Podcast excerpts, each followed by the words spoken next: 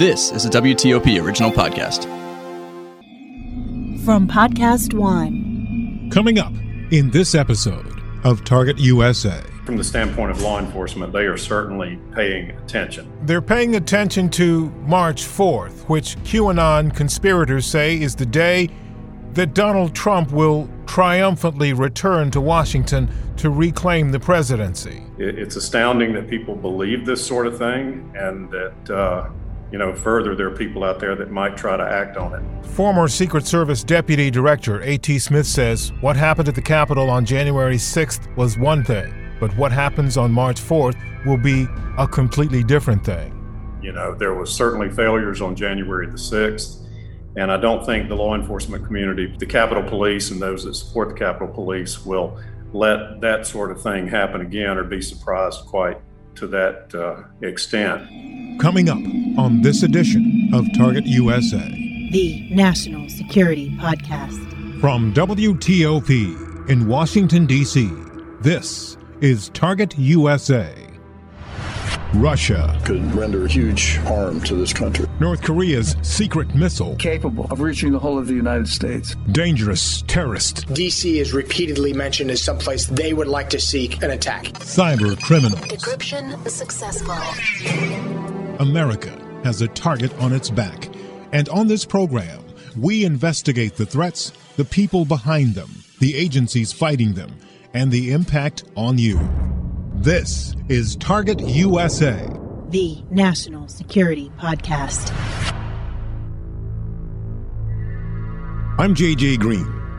In case you haven't heard already, there is another QAnon conspiracy out there floating around.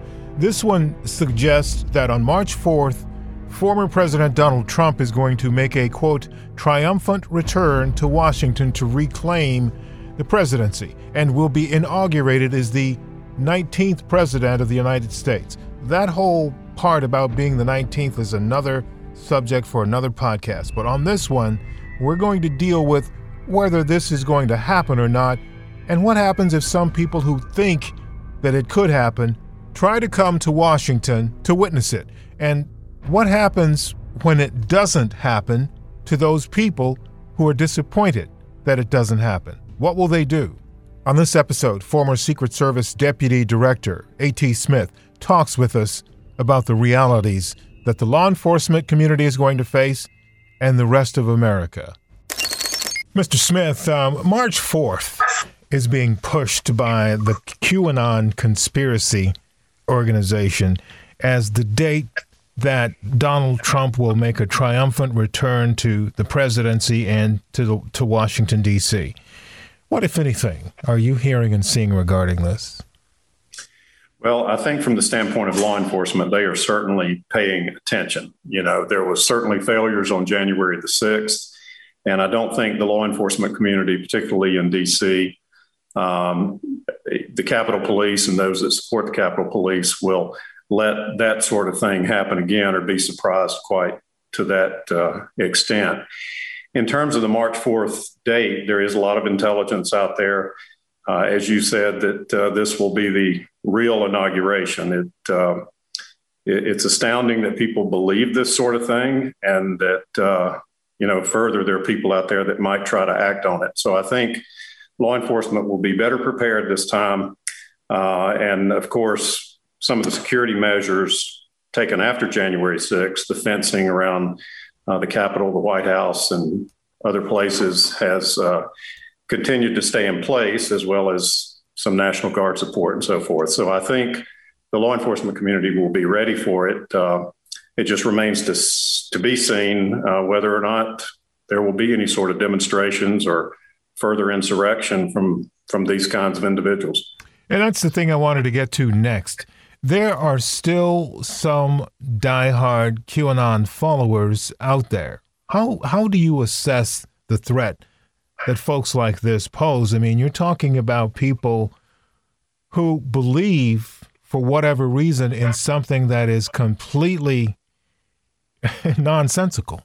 So what kind of threat do they pose? I think they pose a very serious threat because we saw what they did, what they were capable of on January the 6th. And, you know, as you said, these individuals, um, if if not crazed or on some sort of crazy mission and they believe that these sorts of things will happen. And the unfortunate thing is there there seems to be a following continuing on for this sort of thing. We don't know the level of it. I know a lot of uh, folks that were involved have now renounced you know qanon and and these subversive groups and tried to re- reunite with their family i guess and community after making these crazy mistakes. But I don't think we have a way of really knowing. Um, you know, for instance, on some of the social media, obviously Parler went away, but now I understand there's there's media sites out there and they have encryption and you know they're still continuing to communicate with each other. So I think the the big answer is we really don't know how many are still involved.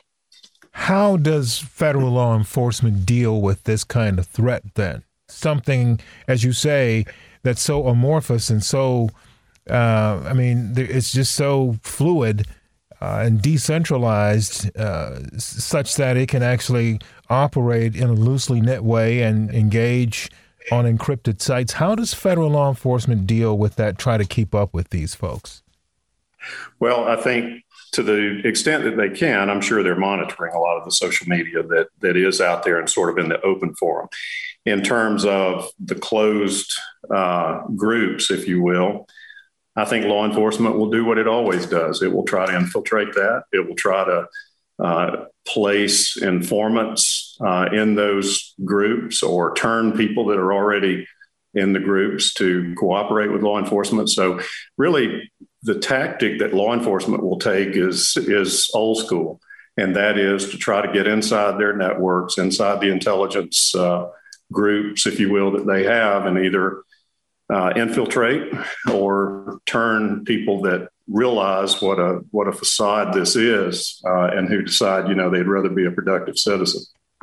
At um, March fourth, um, this return or alleged return by Donald Trump is just not going to happen. I mean, let's just be clear about it. That, that's simply not going to happen. So some of these folks who believe in it may go off the deep end. How does federal law enforcement protect against these folks that may just lose it on March 4th when they look here or come here to Washington and there is no Donald Trump returning to become the 19th inaugurated president and to reclaim the presidency? I think they'll have to be ready for it and there'll have to be a strong response. Uh, as we've said, there, for whatever the failures were and the reasons for them on January the 6th. I don't believe you'll see that um, repeated. I think there is no way that law enforcement has not improved since then. So I think the response will have to be strong.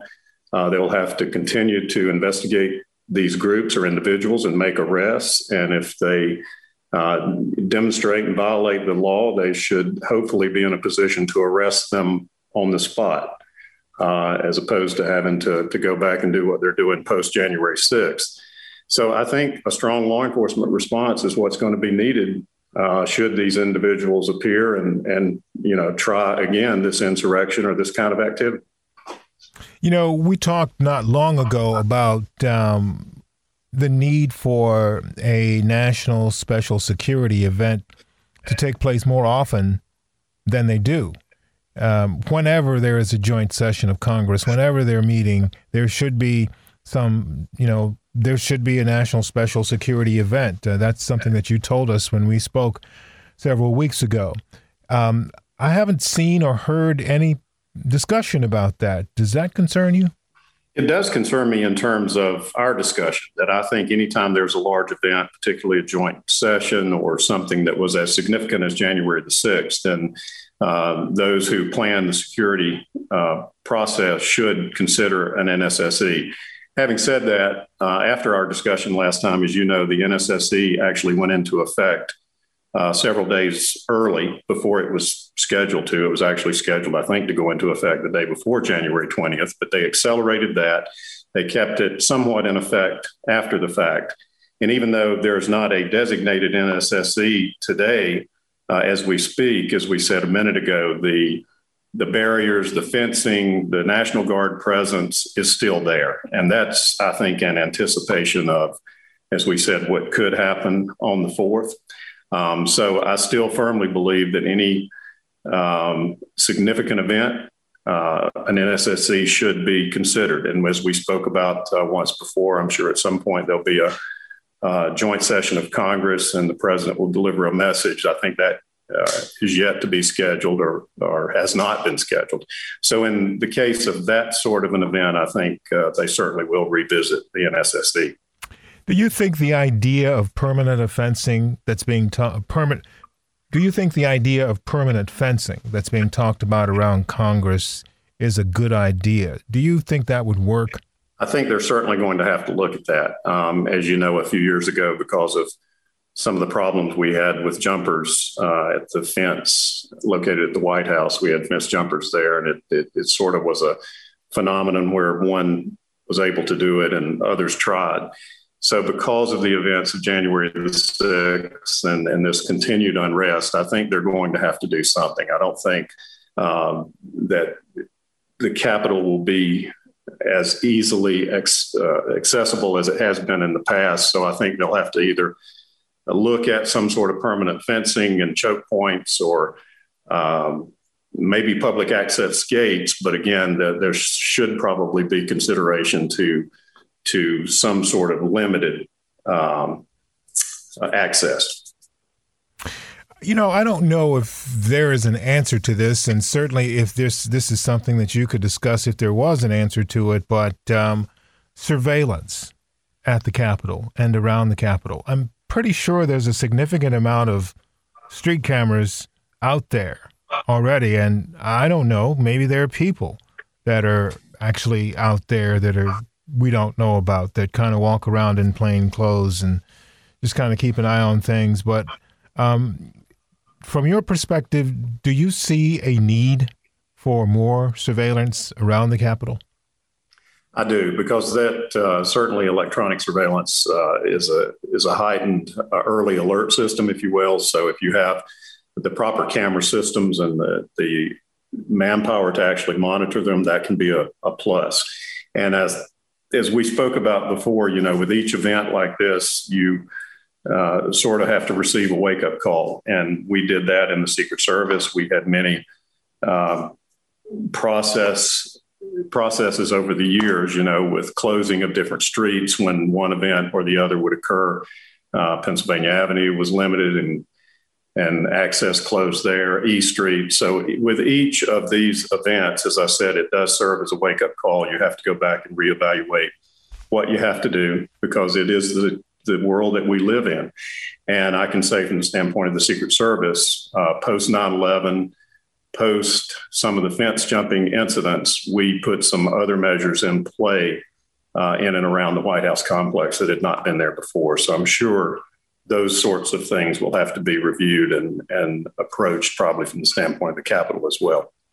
Um, some of those elements that have been put in place around the White House are still classified, I'm sure. Um, but I know one thing that you can see if you know where to look are snipers um, around and near the White House. Do you think that kind of uh, activity may be necessary at the Cong- up at the Congress?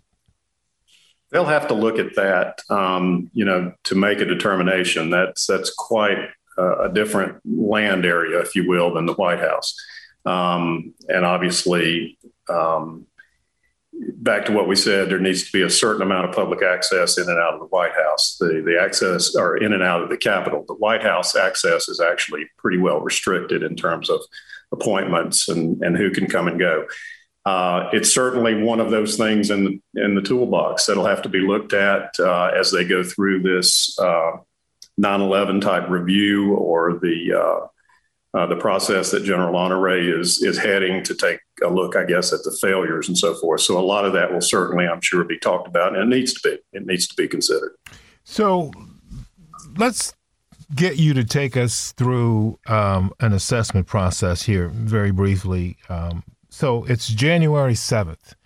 You are deputy director at Secret Service, and obviously leadership at Secret Service at that time. So say this is something that takes place and it has a significant impact on you, your work, your protectees. and you need to figure out uh, what happened. You know, so say, you know, we know what was going on with Vice President Pence. If something really terrible had happened, and thank God it did not, to him and his, you know, family, um, take us through the process that Secret Service would go through to fix that situation. As we spoke about before, JJ, the Secret Service uh, constantly reevaluates reevaluates its security protocols, and there is no one harder on itself than the Secret Service. So, with each event, uh, there is a systematic review done where we take that uh, event and we dissect it and we look at what we did right and what we did wrong and what should be done to address it in the future. And that is done within the Secret Service for all events that are significant, not just protection related events, but uh, agent involved shootings, for instance, or anything that uh, that relates to a a violent situation or a situation that's sort of out of the norm, if you will. So the service will dissect that, break it down, uh, and in terms of protection, you look at your concentric circles of protection, the innermost circle expanding out to the outermost. And each of those circles will be looked at. Uh, you will determine what was right, what was wrong, and what you need to do to fix it. So it's uh, uh at the end of the day, I used to always say that you know you're no stronger than that one human link in the chain, if you will. If if one person fails, the entire mission can fail. So you constantly have to be aware of that, constantly evaluate what you need to do to improve and and to make it a safe environment for those protectees. Okay, so that is exactly what I was hoping you would do is just take us through a Secret Service process so that now I can ask you this question. Given what happened on January 6th, what kind of process should the Capitol Police or should the other agencies and organizations that were involved and had uh, responsibilities on the Hill that day, what kind of process should, or maybe should they think about going through? Not trying to get you to, to tell them what to do, but uh, what kind of process would you recommend they go through on January 7th uh, to figure out where to go from there? Very similar process. They need to break that down um, really item by item. Uh, we've heard a lot uh, as a result last week of the uh, activities in the Senate, some of the radio communication that we hadn't heard before. We know that um, certain lines uh, were not able to be held, and the, the officers out there had to retreat, obviously for their own safety. So they would have to look at um, the individual uh, idiosyncrasies of what went wrong, but at the same time, the big picture, like we talked about a minute ago, and whether that's choke points or or better barricades. I've also heard that you know some of the officers may have been lacking in equipment or up to date equipment. That some of the communications was that occurred was was really not up to speed either. So I think they'll have to take a look at that. They certainly will have to look at um, their their division that handles the intelligence. I've, I've also heard through a couple of the reportings that maybe intelligence briefing were intelligence briefings were not held or were not as robust as they should have been. So it's all back to connecting the dots, being hard on yourself, taking a hard look and a hard evaluation uh, at what happened and what needs to be done to fix it. And I think that uh, these panels that we'll be looking into to this sort of activity will hopefully come up with some some clear uh, answers that can be acted on.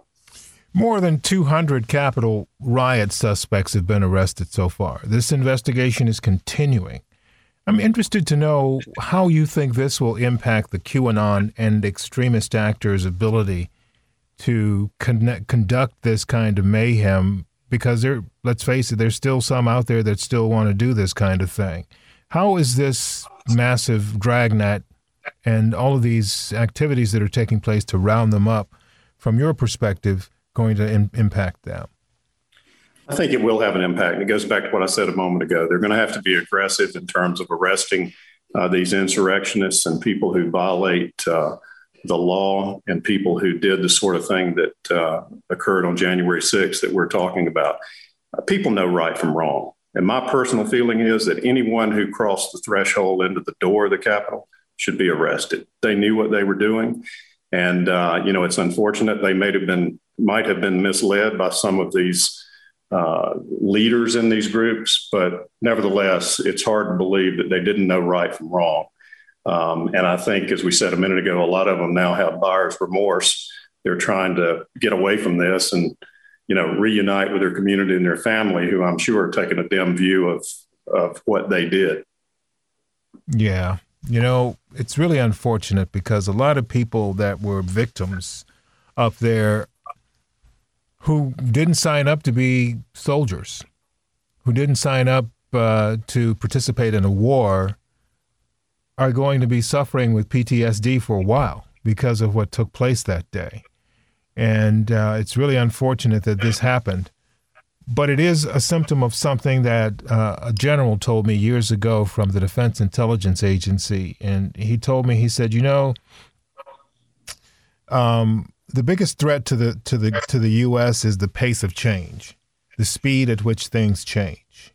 And At, as I look at what happened here with this QAnon conspiracy theory thing, and starting off a couple of years ago as somebody with some ridiculous conspiracy idea that just mushroomed throughout a population and, and it just mobilized itself almost like a virus to the point where you had these people storming the seat of government in the U.S. the way they did, and there are still people to this day, the 16th of February 2021, that don't believe the election was fair. My question, I guess, in in all of this is, um, where do you see us going as a nation where security is paramount and important, but also freedom? All of that has to be taken into context with the things that we're talking about. And that goes back to, you know, restricting access on certain levels. Um, as you said, it's sad now that the country is so divided.